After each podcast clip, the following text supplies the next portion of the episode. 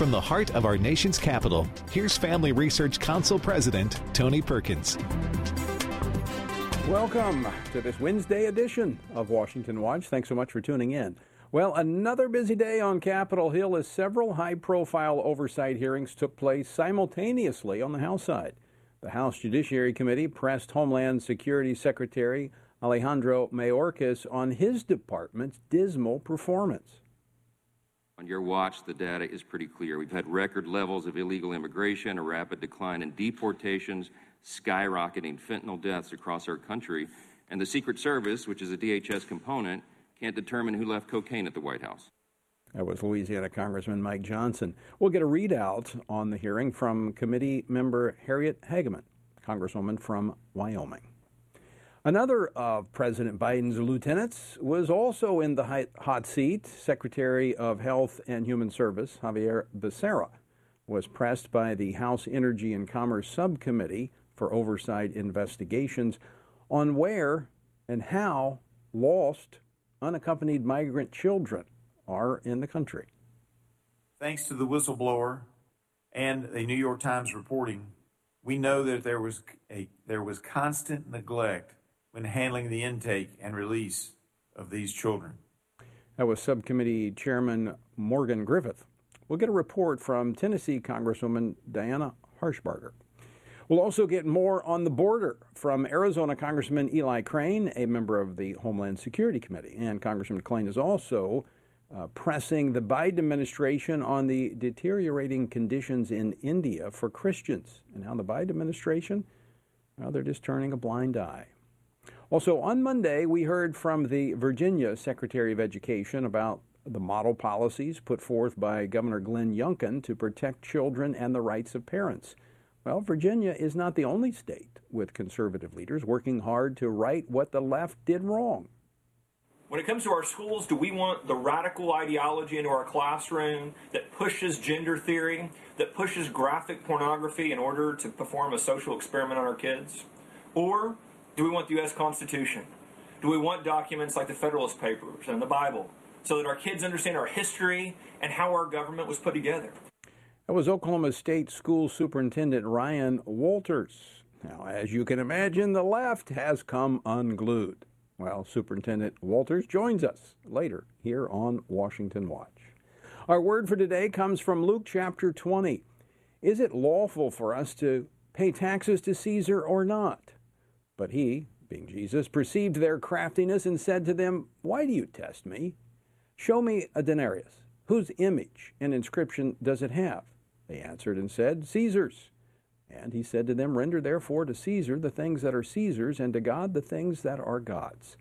What Jesus reveals here is profound. Caesar's authority is limited to temporal things that bear the image of man, but those things that bear God's image are his alone, including mankind. As civil leaders encroach upon what belongs to God, what are we to do? Well, we're to return to government that which rightfully belongs to it, but we must yield to God that which is God's. And when the two are in conflict, it is the greater to whom our allegiance belongs. To find out more about our journey through the Bible, go to frc.org slash Bible. Well, it's been 77 days since House Republicans passed the Secure the Border Act which would restart construction of the southern border wall, increase the number of Border Patrol agents, and strengthen current laws to protect children from human trafficking. While Senate Democrat leader Chuck Schumer stalls any Senate action on this bill, chaos at the border continues. Secretary of Homeland Security Mayorkas appeared on Capitol Hill today testifying before the House Judiciary Committee to defend the Biden administration's record on the border. A tough job. But this testimony comes amidst a growing chorus from many House Republicans for impeachment of the embattled DHS secretary. Joining me now to discuss this and much more, Congresswoman Harriet Hageman. She serves on the House Judiciary Committee and the House Committee on Natural Resources. She represents Wyoming's at large congressional district. Congresswoman, welcome back to the program. Always great to see you. Thank you, Tony. It's wonderful to be with you today. So, Secretary Mayorkas appeared before the House Judiciary Committee today and claimed that the Biden administration's approach to the border is working. Your reaction? He lied. and he lied throughout his testimony today. That was one of the things that I think if, if folks go and watch the, uh, the, the hearing and his testimony, there was an enormous amount of frustration because all he did was dance and deflect and avoid and ignore and try to run out the clock for anyone who was actually attempting to hold him accountable or ask him legitimate questions. It was very frustrating for the Republicans, for anyone who wants to understand what the Department of Homeland uh, uh, Services is doing, what they're doing to protect our borders, to enforce our, our uh, immigration laws, and to address the incredible human trafficking that we're seeing, the flooding of our country with, with dangerous drugs such as fentanyl. Uh, you could tell, and I sat there for several hours quite close to him since I'm the one who faces him directly or faces the witnesses. And what you could see is that every single response he gave was not to enlighten us, not to educate us, not to educate the American people, not to be held accountable, not to actually describe what was going on, but was to avoid reality and attempt to run out the clock. Yeah, I watched uh, a good portion of uh, the hearing. In fact, I, I, do see your position right there on the front row, uh, right across from the witness, uh, where the witnesses are seated. There was a lot of focus on, on the drugs, fentanyl, because it's a huge problem all across the country. But it was a wide range of topics that were addressed today. And, and one of the topics that uh, was addressed actually came up in your questioning, and that was mm-hmm. the, the Targeted Violence in Terrorism Grant Program. This is about $40 million that comes from the Department of Homeland Security to organizations supposedly to address the issue of uh, terrorism, domestic terrorism. But as you pointed out, this money is being used to target conservatives. Tell us about that uh, the, the money is being used to target conservatives and Christians. So that what is happening is is is we're getting into this doublespeak in this 1984-esque situation because the, the terminology that is used always sounds so benign or actually positive. And what is what's ended up happening and what we've been uncovering over the last seven months is what I would refer to as the censorship industrial complex. And under the Biden administration and Mayorkas and the FBI and the DOJ, they have they have intended to target conservatives, Republicans, Christians, uh, parents who are concerned about what their children are learning in school, what they're being exposed to. They are attempting to identify them as domestic violent extremists.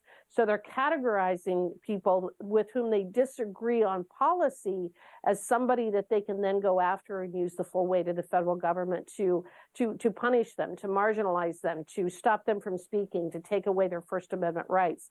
And that's what I focused on with Mayorkas. His agency and he was referred to specifically by the judge in the decision issued by the, the district court out of Louisiana on July 4th of what his agency has been doing to attempt to suppress the speech of people that the Biden administration disagrees with. This is an incredibly important First Amendment issue, and it's why I focused on it's why I focused on it with him. But yes, what it is is there's a university that is is ex- explaining and training people how to prevent conservatives and Christians from being able to communicate. And so what they're doing is they're lumping Fox News and the Heritage Foundation and a variety of other uh, organizations. They're lumping them together with Nazis and right. with terrorists and that way they can marginalize people and make it so that they can't eh, can't actually engage in the public square. And, and we know where that leads because we saw the Southern Poverty Law Center. We were one of the first to uh, to make their list of uh, their hate list. And, and it led to a gunman coming into our building. So it's it is in shooting one of our people. It's the marginalization, so that then people feel free to attack. And this is connected with Antifa. This is connected with the violence of the left. But but you're bringing up something very important, Congresswoman Hageman, that I, that I want people to hear is that. You know, we hear about uh, parents being labeled domestic terrorists. We find out that the Biden administration worked with the National School Boards Association to get this this uh, letter to the White House to ask for help. And then we we, we see uh, other examples of this where we see an FBI uh, memo coming out of Virginia that is connecting Catholic people of Catholic faith with uh, extremism.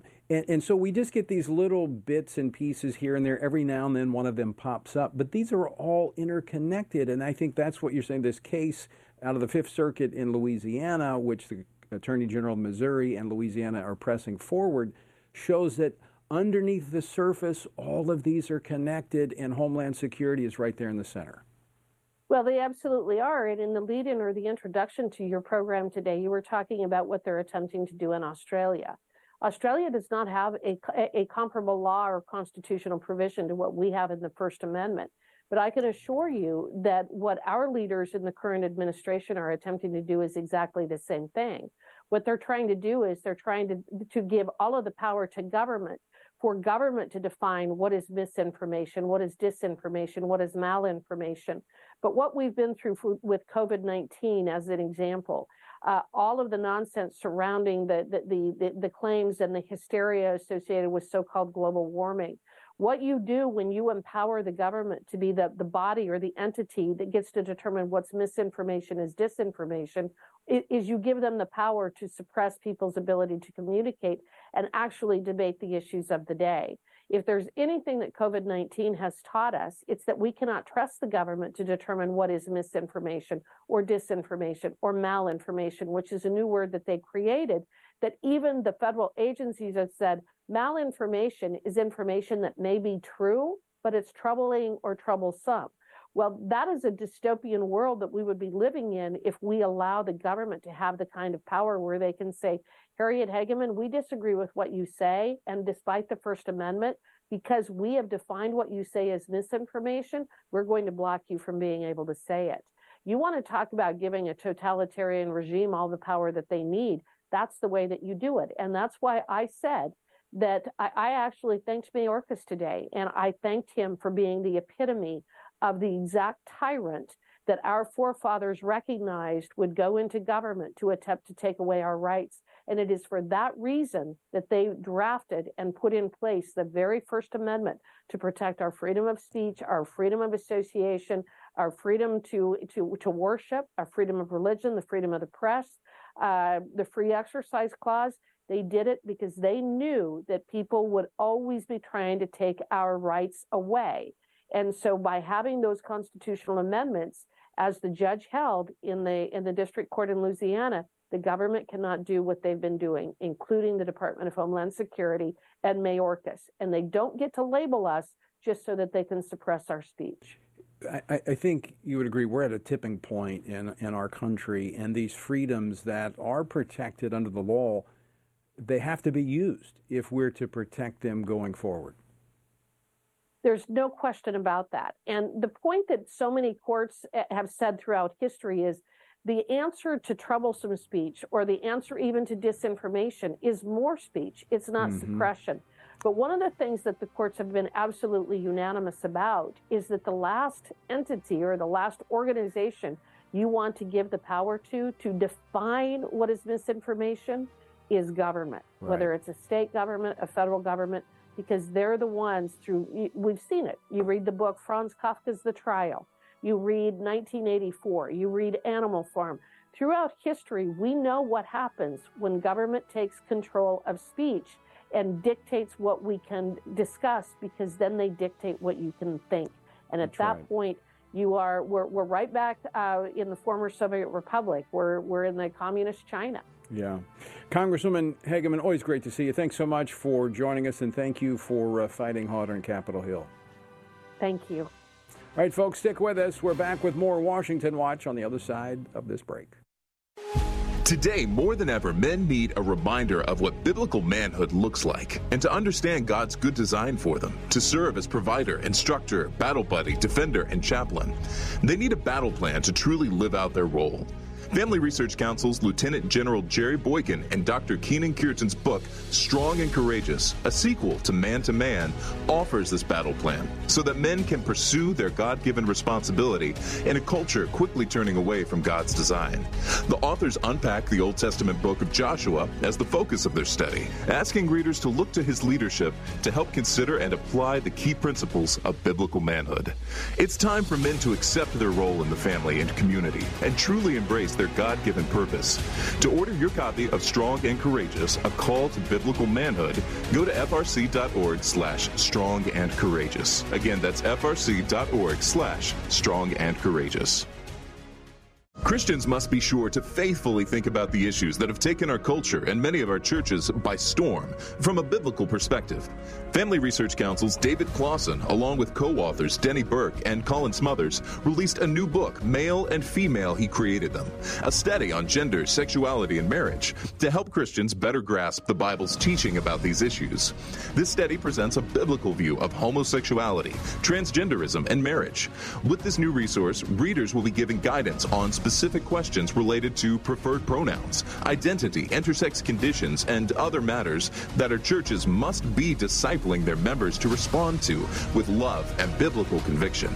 As part of the study, readers have access to supplemental videos by Dr. Albert Mohler, Dr. Heath Lambert, Reverend H.B. Charles, Dr. Christopher Yuan, Dr. Rosaria Butterfield, and others that expand and elaborate the themes of each chapter. To purchase a copy, go to hecreatedthem.org. Today, we find that global persecutions of Christians is growing more menacing every year.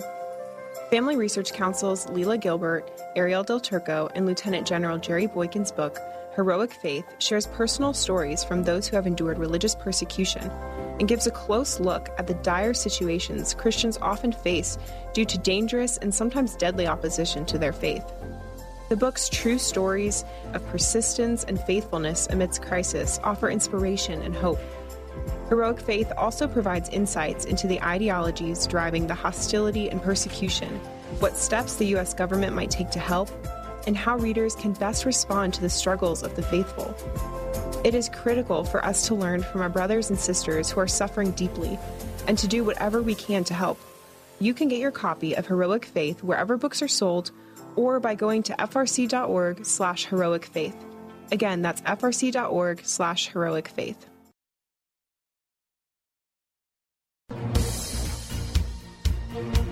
Back to Washington Watch. I'm your host, Tony Perkins. Good to have you with us. The website, tonyperkins.com. All right, check it out. Lots of resources there for you. All right, the uh, Oklahoma State School Superintendent, Ryan Walters, says, uh, well, he's got the left all worked up. He said, uh, you know, kids would be a lot better off if they just read the Bible than being indoctrinated with all the garbage that the left has been pushing into our schools. Well, the ACLU and Freedom from Religion and all of the uh, the left-leaning groups didn't like that. Well, joining us now to talk about this is Oklahoma State School Superintendent Ryan Walters. Superintendent Walters, welcome to Washington Watch. Well, really appreciate you having me on. And you know, there's nothing the left hates more than this nation's history and truth. So yeah, they're they're all kind of fired up that we actually want to make sure our kids know America's history and the role that faith played um, in the creation of this country. Well, Superintendent, I don't know if this is good for you or not, but I will say, full disclosure, I'm a product of the Oklahoma Public Schools. I grew up in Oklahoma, went to went to high school there. But let me uh, let me jump into this. You need to um, advertise that.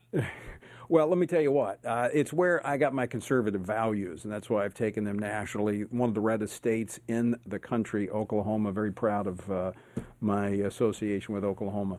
So let me let me jump right into this because the, the Bible has a long history in our public schools. In fact, one of the the first laws in our country was the Old Satan Deluder Act, which was passed back in 1647 in Massachusetts to um, essentially make sure kids knew the Bible. In fact, it required cities of more than 50 people to have schools to teach the Bible because the need for biblical literacy. And that's been catching on. In fact, I did it in the legislature in Louisiana. I got the Bible as literature into the schools. You really can't understand American history without having some working concept of the Bible. That's uh, a thousand percent correct. My background is I was a U.S. history teacher before I took on this role of state superintendent. And the reality is, how in the world do you teach kids about the inalienable rights given to them by their creator?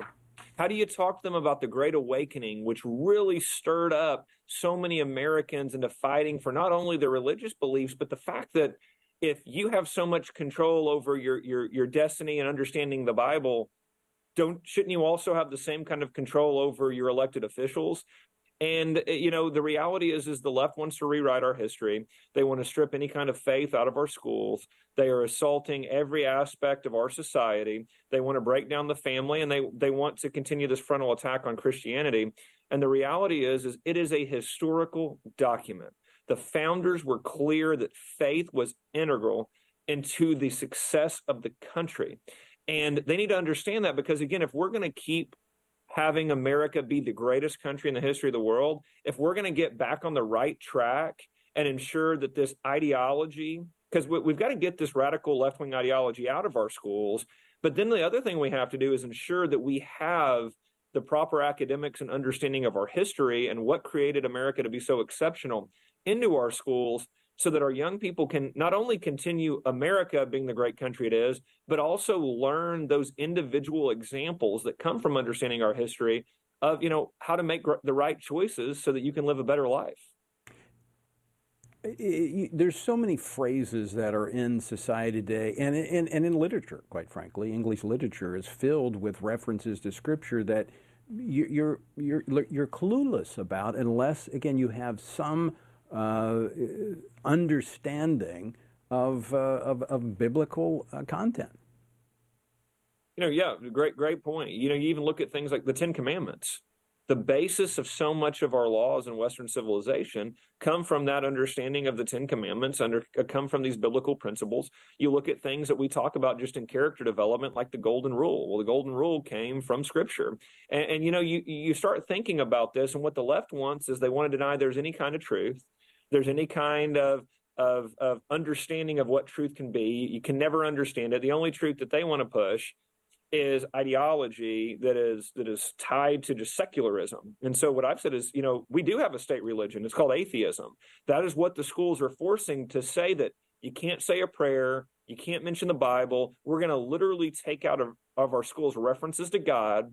Um, and then, by the way, we're going to promote porno- pornography in our schools, books like Flamer, books like Genderqueer that the teachers union just said last week they want all their teachers to recommend. Um, so we are promoting atheism by allowing schools to push out faith, push out any references to God. In Oklahoma, we are not going to allow that. We are going to teach history the way that it was. Our kids are going to understand the role that faith played in this country's history. We're also going to continue to protect. We have a minute of silence here in Oklahoma, and every school is going to tell their kids in that minute of silence, you can pray. You can choose to sit silently. You can meditate. But our kids need to understand we protect that minute because faith is important to Oklahomans, to Americans. And if you want to exercise your religious beliefs, that is why we protect that minute so that you can do that because it is very important in our country's history and it's very important in our country today.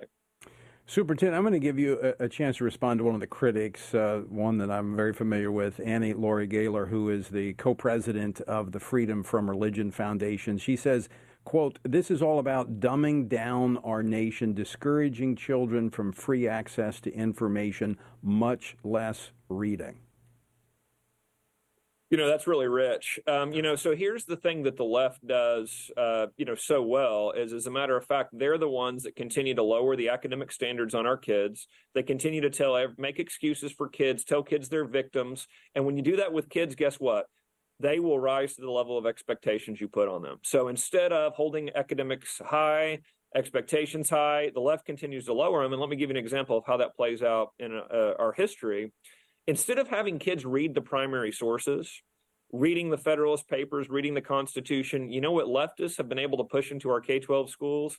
Well, we're going to have you read what this 1960s professor said about uh, the amendment, said about uh, the Constitution. Well, no, this comes from a fundamental um, belief that, you know, first of all, we don't think kids can understand those primary sources. They absolutely can. I would go over the Federalist Papers with my kids. We'd spend an hour in just dissecting one of the Federalist Papers to go into the understanding, Federalist 51, understanding where the founders were coming from and their explanation of these great documents.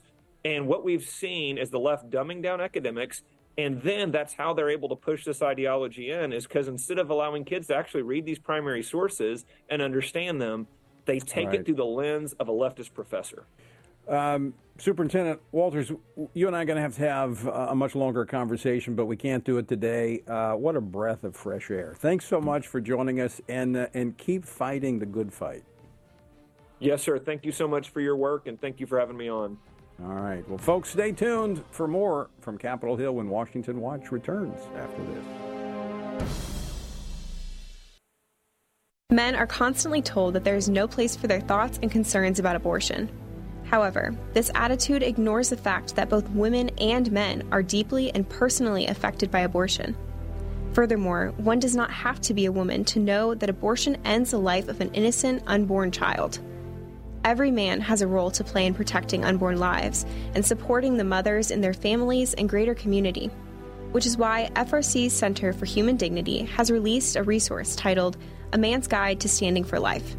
This resource was created to help men positively address the topic of life. This guide will equip men with phrases to utilize or avoid, as well as practical tips for helping to protect life and the expectant mother or unborn child he knows. Every man has the opportunity to be an unborn baby's hero by stepping in to support a mother and speaking up for her child's life. Get this free guide at frc.org slash pro-life-men to learn more about the important role men play in protecting unborn lives. Have you seen the Now We Live series? It is a six week worldview Bible study created in partnership with Family Research Council and Summit Ministries. This video series was put together to help Christians propel faith into action.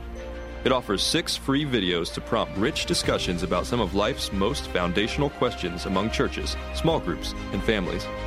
Each video is led by well known Christian voices and addresses questions regarding worldview, Jesus, truth, identity, and society. It's so important for Christians to both know the truth and to live in a way that is compatible with the truth. Being grounded in what is true and living out God's grace allows a believer's faith to truly transform one's own life and ultimately help transform a broken world. Equip yourself and other Christians to learn more about what it means to truly hold a biblical worldview.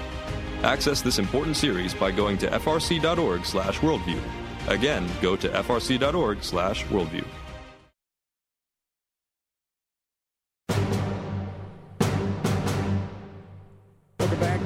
Washington Watch. Good to have you with us. Again, the website, TonyPerkins.com. All right, uh, I'm going to have some action items for you a little bit later, so stick around for that as it pertains to uh, education and those who are standing up to protect children and parental rights. So uh, don't go away. According to government whistleblowers, the record number of migrant children crossing into the United States without parents has led to an underground economy thriving on the exploitation of these children with thousands, thousands forced to work punishing jobs at factories and construction sites. Now, earlier today, the House Energy and Commerce Committee's subcommittee on oversight and investigations heard testimony from Department of Health and Human Services Secretary Xavier Becerra and questioned how federal systems meant to protect children have failed them so badly. Joining me now to discuss this is Congresswoman Diana Harshbarger. She serves on the House Committee on Energy and Commerce and represents the 1st Congressional District of Tennessee. Congresswoman, welcome to Washington Watch. Thanks for joining us. Thank you, Tony. It's a pleasure to be here. So tell us about the whistleblower reports and the reporting on the exploitation of children that led to today's hearings. Well, there's a number of children that they cannot get in touch with. You've got 85,000 unaccompanied children that they have lost track of, and a third of those were immediately they lost. And what we're finding out are the whistleblowers coming forward saying, hey, these kids are working 12, 14 hours in factories or, you know, in meat processing plants. They're exposed to chemicals. You know, these are because they have been given to sponsors that have probably not been vetted at all. And it's an atrocity to think that these precious children are paying off a debt that they owe to the cartels. And HHS has just taken an approach. It's, uh, you know, the ORR office under HHS, it is ridiculous that they do not know where these children are. They have lost track of them, and they're not even vetting the sponsors because there are categories of sponsors. And what I found out today is some of these sponsors may have up to 40 children, which is unacceptable. And for our government to be doing that is uh, it's atrocious. That's all so, I can say. So, Congresswoman Harshbarger, I, I want to be very clear. We're talking about children who are coming into the United States and Yes. are being exploited working dangerous jobs. As you said, some sponsors have 40 children. This sounds like a workforce that we're facilitating with minors. I mean, we're told that we were told that this was the compassionate thing to do to let these children into the country. They're being exploited. They are. They're making money off of these unaccompanied children. God only knows what they go through and where they're at. Sometimes they're lied to and they're like, well, we'll let you go to school. The sponsors tell them this. We'll make sure you go to school. You'll be fed. You, you know, you'll have a good life. Well, after they work 12 hours a day and God only knows what they're exposed to, you know, this is this is unacceptable for our government. Like you said, they bring them over. They they say this is the compassionate thing to do. Get them out of the situation that they're in in the country that they're coming from, and we're not.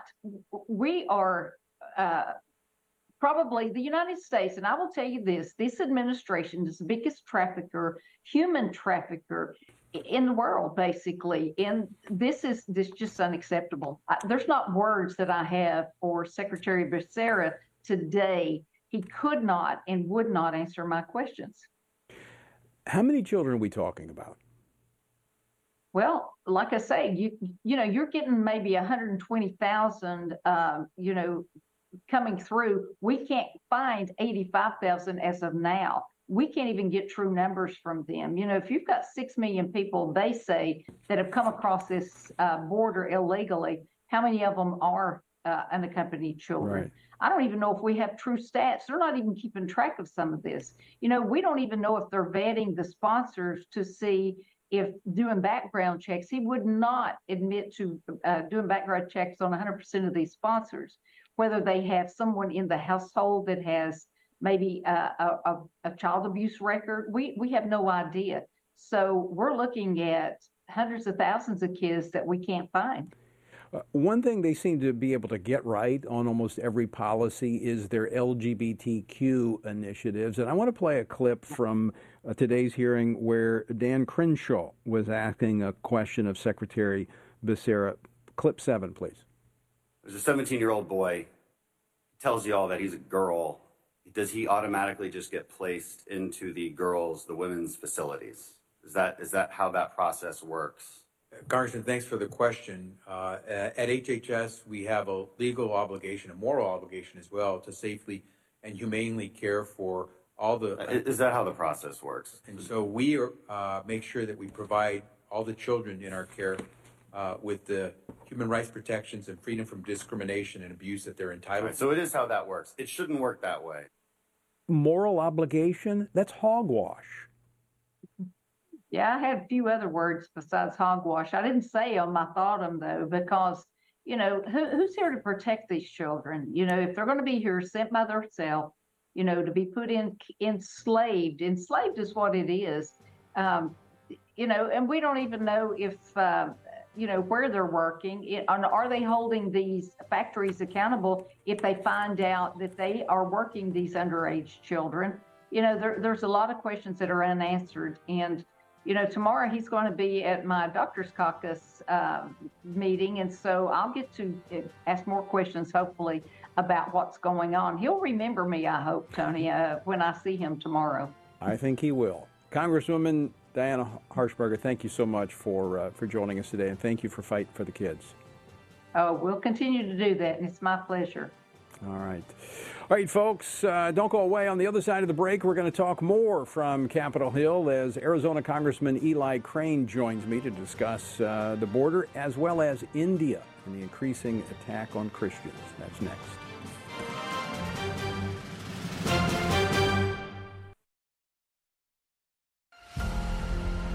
Are you prepared to pray, vote, and stand for biblical truth?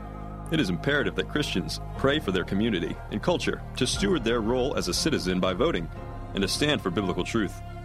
This means that Christians must be intentional about seeking after the Lord in all things. You can join Family Research Council and FRC Action President Tony Perkins in this mission as he hosts the Pray, Vote, Stand broadcast to inspire brothers and sisters in Christ to turn their attention to the Lord first and in every compartment of their lives. Tony is joined by experts, elected leaders, and Christian leaders for this weekly half hour program to help you see through the fog created by the biased mainstream media. Watch the Pray Vote Stand weekly broadcasts and commit to pray for our nation, to stand for truth, and to seek the Lord first. Just go to PrayVoteStand.org. Again, that's PrayVoteStand.org.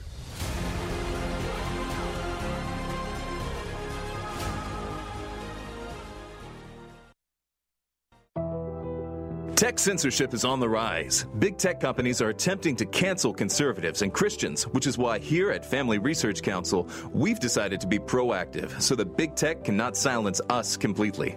FRC has a text subscription platform to be sure we can continue to keep you in the loop. That way, you can still find updates on faith, family, and freedom.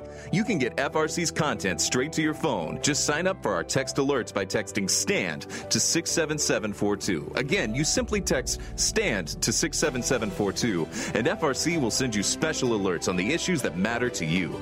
By subscribing, you'll also be one of the first to know about our upcoming events and programs. All of this info is yours with just a simple text. You'll have access to content that will help you continue to stand for faith, family, and freedom, and you'll know about opportunities to connect with like minded community. Just text STAND to 67742 and be the most informed person you know. Finding a quality news source today in this media saturated world can be incredibly difficult. It is important to stay informed on what is going on in the world, but you need a news source you can trust. That is why Family Research Council created the Washington Stand, an online news platform with a mission to provide readers with free, factual news stories and commentaries, all from a biblical worldview. Based in Washington, D.C., our reporters provide reliable information on the most crucial issues of the day, ranging from breaking news on the hottest Supreme Court decisions to details on the latest public education stories, updates to domestic and international religious liberty cases, and more. We want you and your family to stay informed on what is happening in the world that affects faith, family, and freedom. Be encouraged, be in the know, and stand firm in truth by visiting WashingtonStand.com today. That's WashingtonStand.com.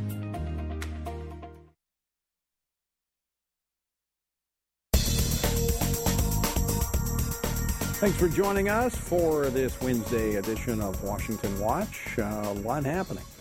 All right, uh, I, I, mentioned this earlier, but I guess it was yesterday. We had um, a member of the, actually, the president of the Chino Valley School Board, Sonia Shaw, on the program.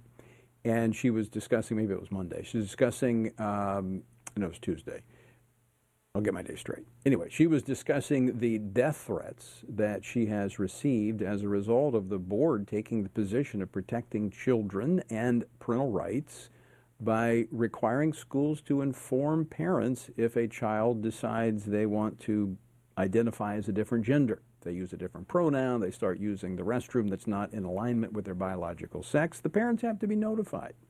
Common sense, right? Not in California. So uh, the, the governors come after them, and as a result of the governor coming after them, well, that has uh, given a green light to every crazy out there, the Antifa types. And so they're threatening to kill them and, and you know, the, the usual stuff from the left. So she, she was on the program, and she said, you know, pray for us.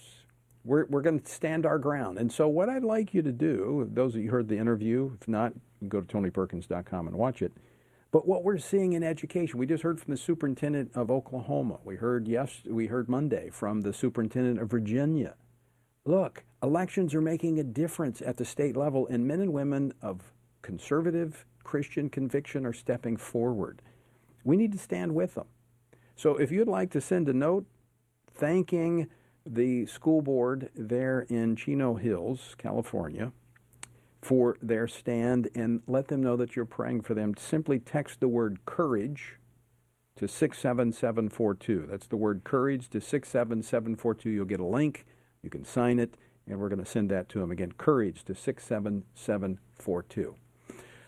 Okay, as I was discussing earlier in the program, the Department of Homeland Security Secretary Alejandro Mayorkas appeared on Capitol Hill today, answering questions on the Biden administration's handling or lack of handling of the southern border, which is nothing more than a chaotic situation right now.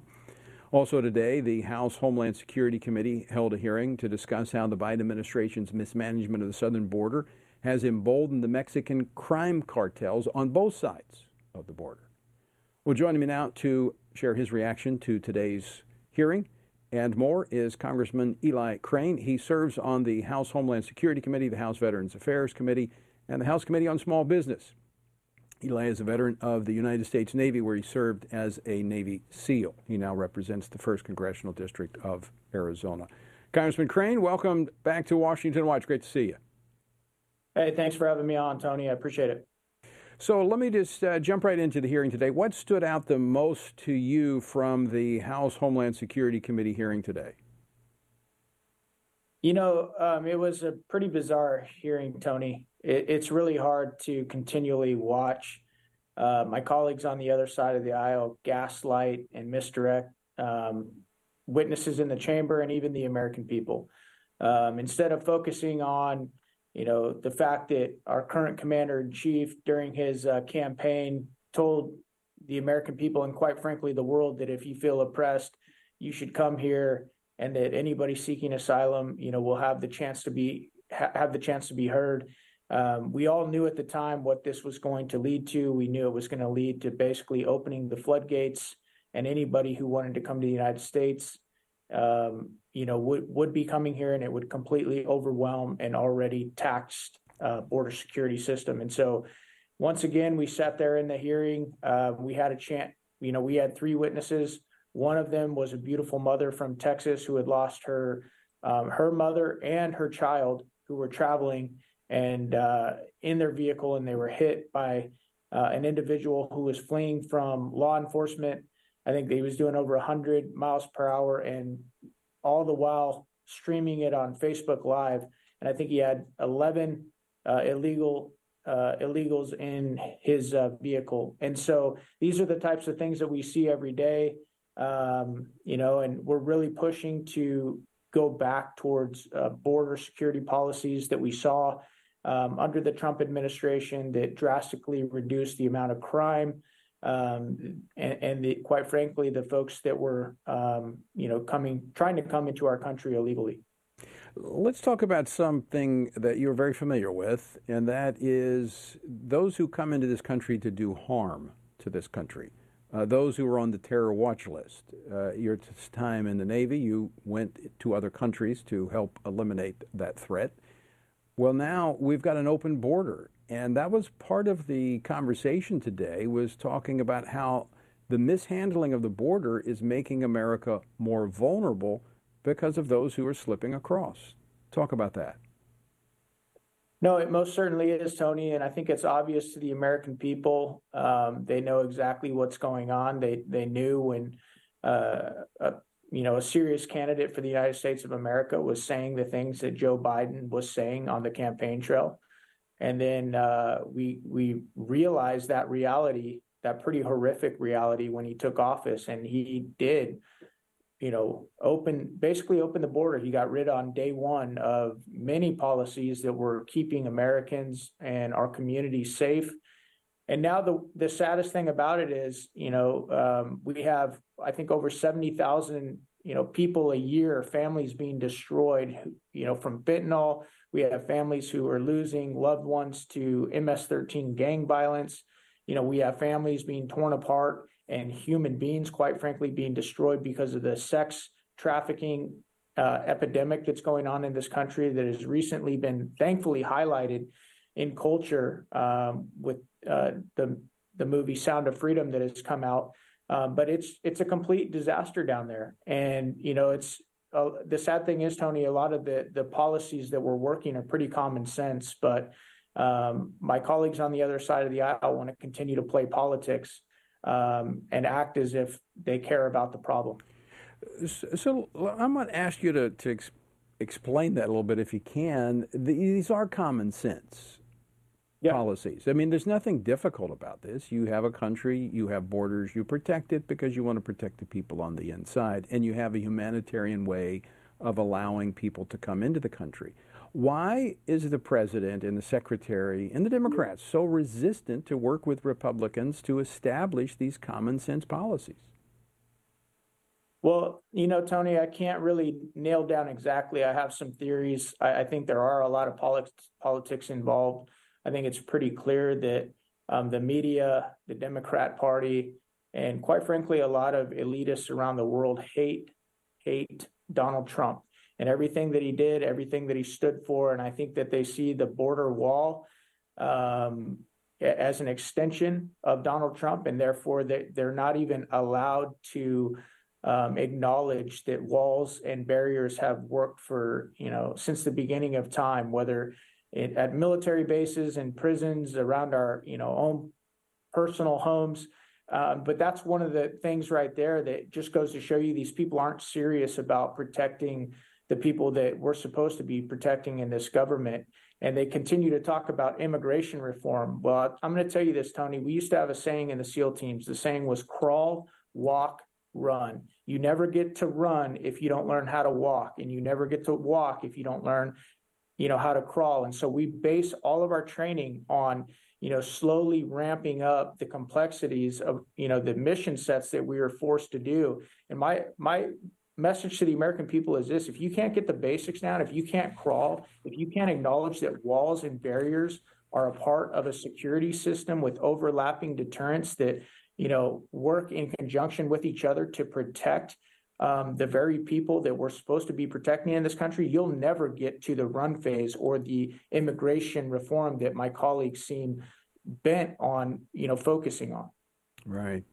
Uh, Congressman Crane, I want, I want to switch gears here. This is something you and I have talked about uh, off the air.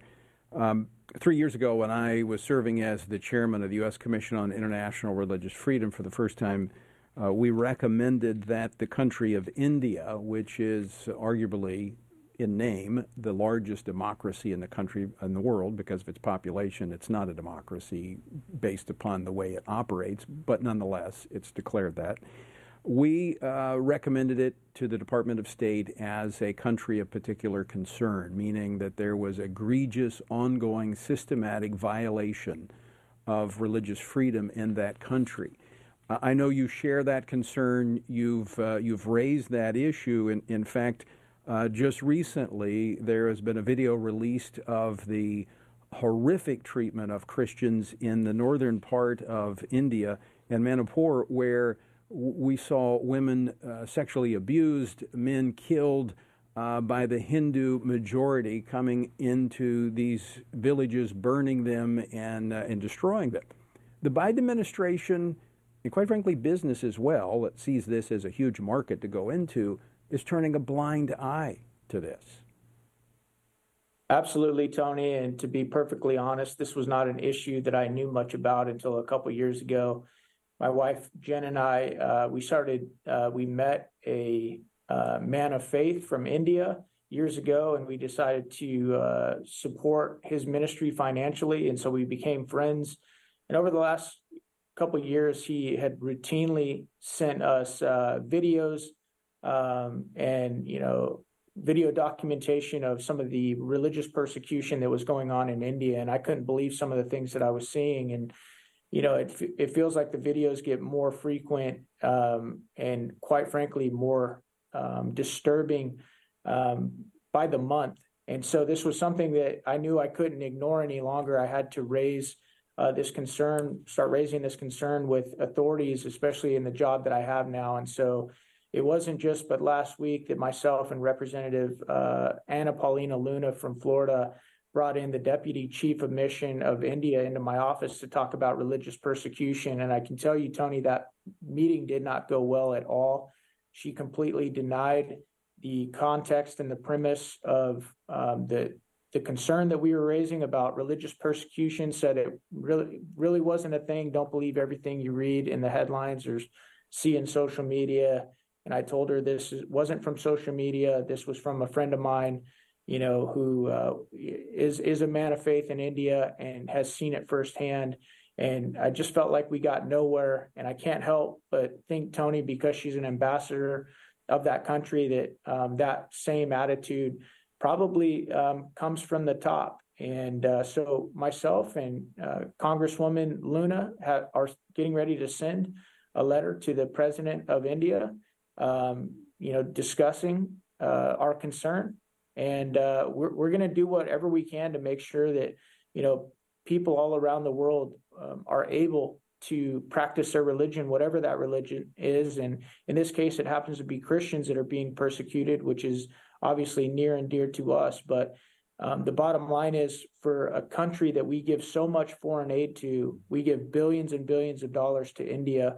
You know, you would think that um, they would be, you know, treating their citizens with a little bit more respect, and and this is something that we need to shine a light on. Yeah, and because of its population, uh, they have uh, the largest English speaking population, or soon to be, uh, in the world. And corporate America is flocking to, to India to make investments. So it's not just the government. I mean, we had uh, President Biden rolled out the red carpet last month for Prime Minister Modi.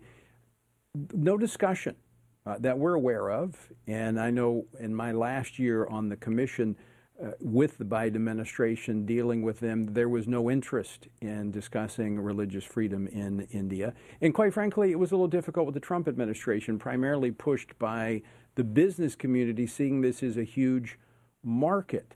So there, there's responsibility here on, on, both sides, but human rights, and most fundamental among those human rights is religious freedom, has to be something that we as Americans respect and protect. Absolutely, Tony. And one of the things that I want to be clear about, and one of the things that I brought up with the deputy chief of mission was this. I realize and acknowledge there are plenty of atrocities that take place in this country, my country, the country I represent, the country I love.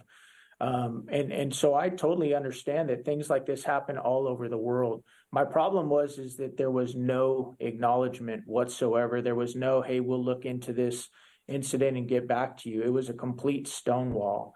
And that to me was alarming and telling. And I know that uh, Representative uh, Luna felt the same exact way. And so um, we're going to continue to try and shine a light on this. Um, and hopefully, the uh, Christians and quite frankly, other religious uh, believers in India, you know, will see. Um, maybe some of the persecution let up in the future if if we get loud enough about this issue and and show um, the government and the leaders within India that this is something that is very important and should be taken very seriously.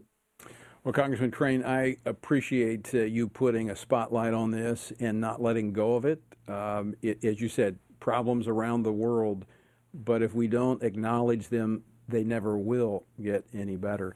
Uh, thanks so much for joining us today, and uh, thank you for your service to our country. Thank you, Mr. Perkins. I appreciate it. All right. Have a great day. Congressman Eli Crane of uh, Arizona, great American, um, served his country in multiple ways, including as a Navy SEAL and uh, now as a member of Congress, who is, quite frankly, fearless. And, and I love to see these men and women who are unafraid to stand for truth. By the way, in this conversation about India, some of you may have seen that uh, disturbing video or heard reports of it. We need, it should be a reminder to pray for men and women of faith Christians, our Christian brothers and sisters around the world that are being persecuted simply because they name the name of Jesus. And so I want to challenge you and, and your church to be praying because the increase, there's an increase in this persecution.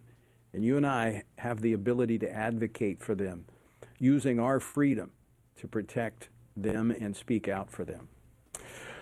All right, we're out of time for today. Thanks so much for joining us. And until next time, I leave you once again with the encouraging words of the Apostle Paul found in Ephesians 6, where he says, When you've done everything you can do, when you've prayed, when you've prepared, and when you've taken your stand, by all means, keep standing.